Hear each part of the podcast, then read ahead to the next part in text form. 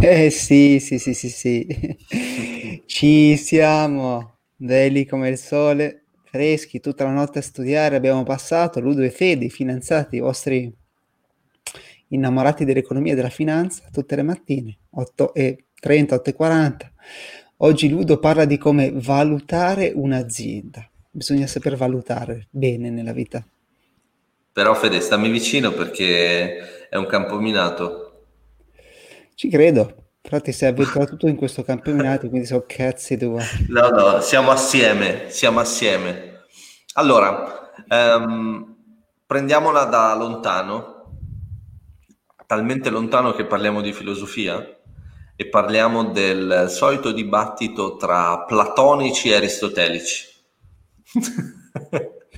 Esistono come sempre due modi diversi di vedere la realtà, un modo eh, trainato, diciamo così, dalle idee, dal, dalla parte astratta, e un mondo più concreto, no? Ti ricordi? Il dito sopra, il dito sotto, quella roba lì.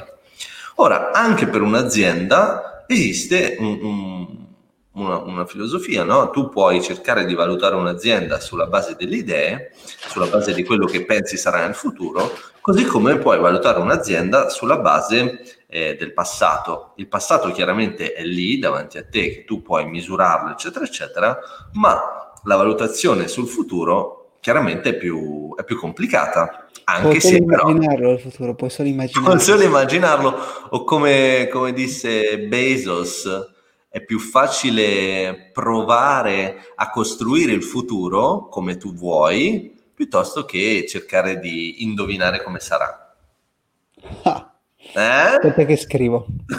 Scrivila questa. Questa qua, se non sbaglio, lui l'aveva messa eh, nelle, nelle firma, diciamo così, nella firma delle, delle sue prime email, quando, quando cercava collaboratori per sì, Amazon. la gente lo prendeva per il culo. Ah, guarda questo. Ehi, stupido nerd! Stupido. stupido. Roba dell'e-commerce. La gente vuole andare nel negozio, vuole il negoziante di fiducia. Esatto. Comunque, abbiamo fatto questa, questa introduzione. È, è una materia complessa, ma noi ci proviamo e gli esperti avranno pietà di noi, come al solito. Um, tutto ciò che unisce questi due approcci è comunque la creazione del valore, cioè tu valuti un'azienda nel momento in cui questa crea valore e quindi la palla passa sul concetto di valore. Che cos'è il valore? Diciamo che prima di entrare nel concetto di valore eh, abbiamo tre metodologie principali. Ti stai addormentando? No, no, no. Beh, sto provando. allora, una metodologia, metodologia di tipo patrimoniale e poi invece abbiamo una metodologia su eh, i flussi, diciamo così, flussi che a loro volta possono essere finanziari o reddituali. Partiamo da quella patrimoniale che è quella più semplice. Sì. Quella patrimoniale è quella più semplice perché, come dicevamo prima, va al passato, cioè io vado a vedere il patrimonio della società e per valutare quella società mi pongo una semplice domanda e la domanda è di quanti soldi avrei bisogno per ricreare, diciamo così, un'azienda identica a quella che sto valutando. Mm. Questa è la valutazione Quindi, patrimoniale. Questa è la valutazione patrimoniale, ovvero vado attraverso i costi, io vado a vedere quanto mi costerebbe ottenere quello che sto valutando. Sì, no? non banale. Non, Beh, cioè un po' banale, senso, un po', mi sembra un po' banale come approccio. Proviamo a valutare, beh, sì, adesso proviamo a valutare, se tu dici, valutiamo la nostra società, i finanziati, no? Sì. Quanti soldi c'è, c'è bisogno di, quant, di quanti soldi c'è bisogno per ricreare i finanziati ad oggi? 22 milioni di euro, noi lo sappiamo, abbiamo fatto ieri il calcolo, quindi se qualcuno vuole comprare i finanziati, mette 22 sul tavolo e ottiene e quello che vuole. esatto, e valutiamo. Perché poi, come abbiamo detto, abbiamo le altre due metodologie che sono invece rivolte al futuro e sono quella finanziaria e quella reddituale. Qui si scontra... la, perdonami, la prima è ehm, la prima riguarda quanto Mm, nel senso quanto mi serve materialmente per comprare tutti gli asset della società, per comprare tutti gli attivi della società? Esatto, per comprare tutto quello che hai davanti, cioè hai davanti, non so, l'edificio, hai davanti i macchinari, hai davanti i dipendenti, hai davanti il marchio, hai davanti i brevetti, hai davanti tutto quello che compone la società. Per comprare tutto ciò hai bisogno di una certa somma, questa somma è la somma necessaria per quantificare il valore dell'azienda da un punto di vista patrimoniale. Chiaro. Ora invece andiamo alle metodologie che guardano al futuro e abbiamo detto sono quella finanziaria e quella reddituale.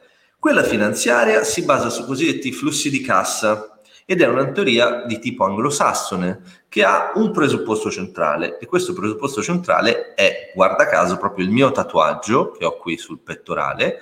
Il tatuaggio è Cash is King. È quello che dice Warren Buffett che è una cagata. Deve non essere così, eh? Cioè, prendi più quello che abbiamo visto ieri. Però il vantaggio di questo metodo, per quanto tu possa dire che è una cagata, è che è molto analitico, cioè tu hai poco spazio per l'immaginazione e informazioni sul pezzo. Perché? Perché stiamo parlando di tutto ciò che effettivamente entra nella, nella società e è a disposizione dei soci e degli investitori. Abbiamo detto appunto questa è una teoria di matrice anglosassone. Poi invece... L'unica cosa che conta è il flusso di cassa. Giusto? Esattamente, il flusso di Quindi cassa. se la società perché... non fattura, non esiste. Esattamente. Quindi se la società non, non vende niente, non esiste. Esattamente, questo non vale chiaramente... niente perlomeno. Sì, perché se tu non hai fatturato vuol dire che non ci sei. È ovvio che anche questo, questa modalità ha le sue pecche, perché una startup, ad esempio, flusso di cassa ce n'è poco. Infatti, forse è opportuno fare una premessa, ma è, mi sembra abbastanza scontato. Eh, Ogni metodo di valutazione ha le sue caratteristiche, infatti sta nell'abilità del valutatore utilizzare il metodo che più si confà alla situazione certo. immanente. Andiamo al reddituale. Il reddituale invece è di teoria italiana, è di scuola italiana e si basa sui flussi di reddito, che non sono i flussi di cassa e eh, è un criterio che dà la possibilità di avere più informazioni, però mm-hmm. allo stesso tempo si perde un po' di oggettività. Mm. Ok? Come funziona? Adesso andiamo, andiamo, per gradi. Adesso abbiamo visto teoricamente quali sono le differenze tra i tre approcci principali che abbiamo visto. In realtà sono due, con uno che poi ha due sottocategorie, reddituale e finanziario. Ma mm. andiamo, torniamo alla creazione del valore. Ti ricordi che prima abbiamo parlato della creazione del valore? Sì. Ok, allora noi abbiamo una guida di McKinsey che dà una definizione, se vuoi, molto interessante, ovvero si chiede quando è che un'impresa prospera?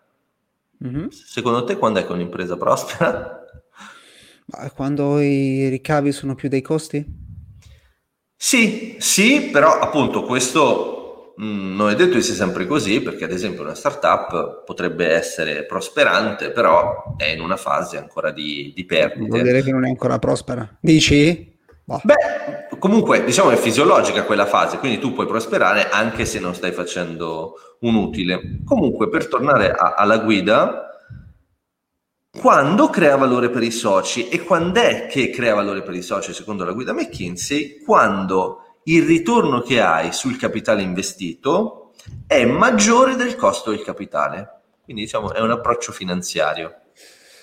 Uh, è maggiore il costo del capitale, quindi se il costo del capitale, supponi, io mi indebito per investire in una startup.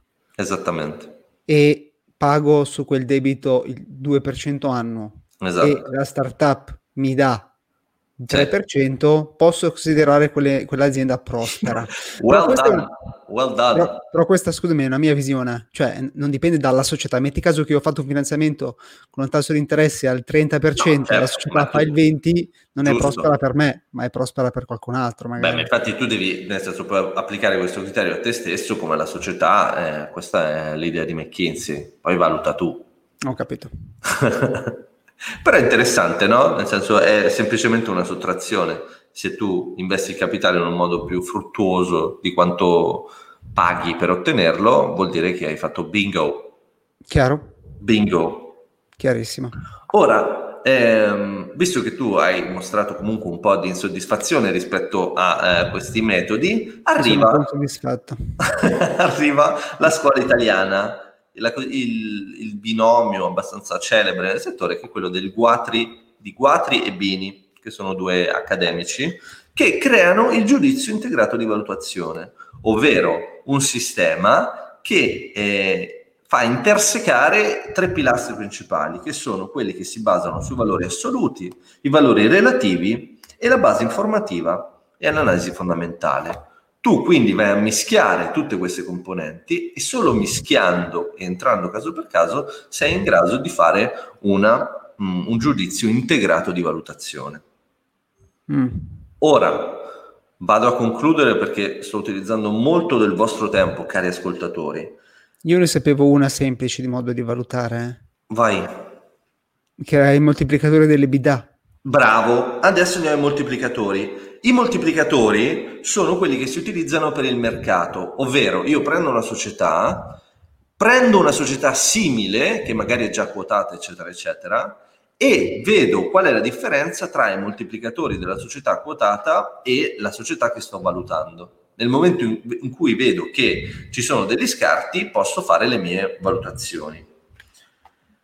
In conclusione, Fede, è un ambito molto, molto vasto e spero che ne potremo riparlare.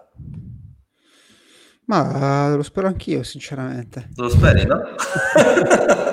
Chissà, magari nei prossimi giorni. Magari accadrà, magari no. Eh. Magari accadrà, magari no.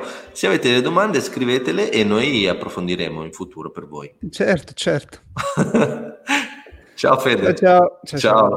ciao.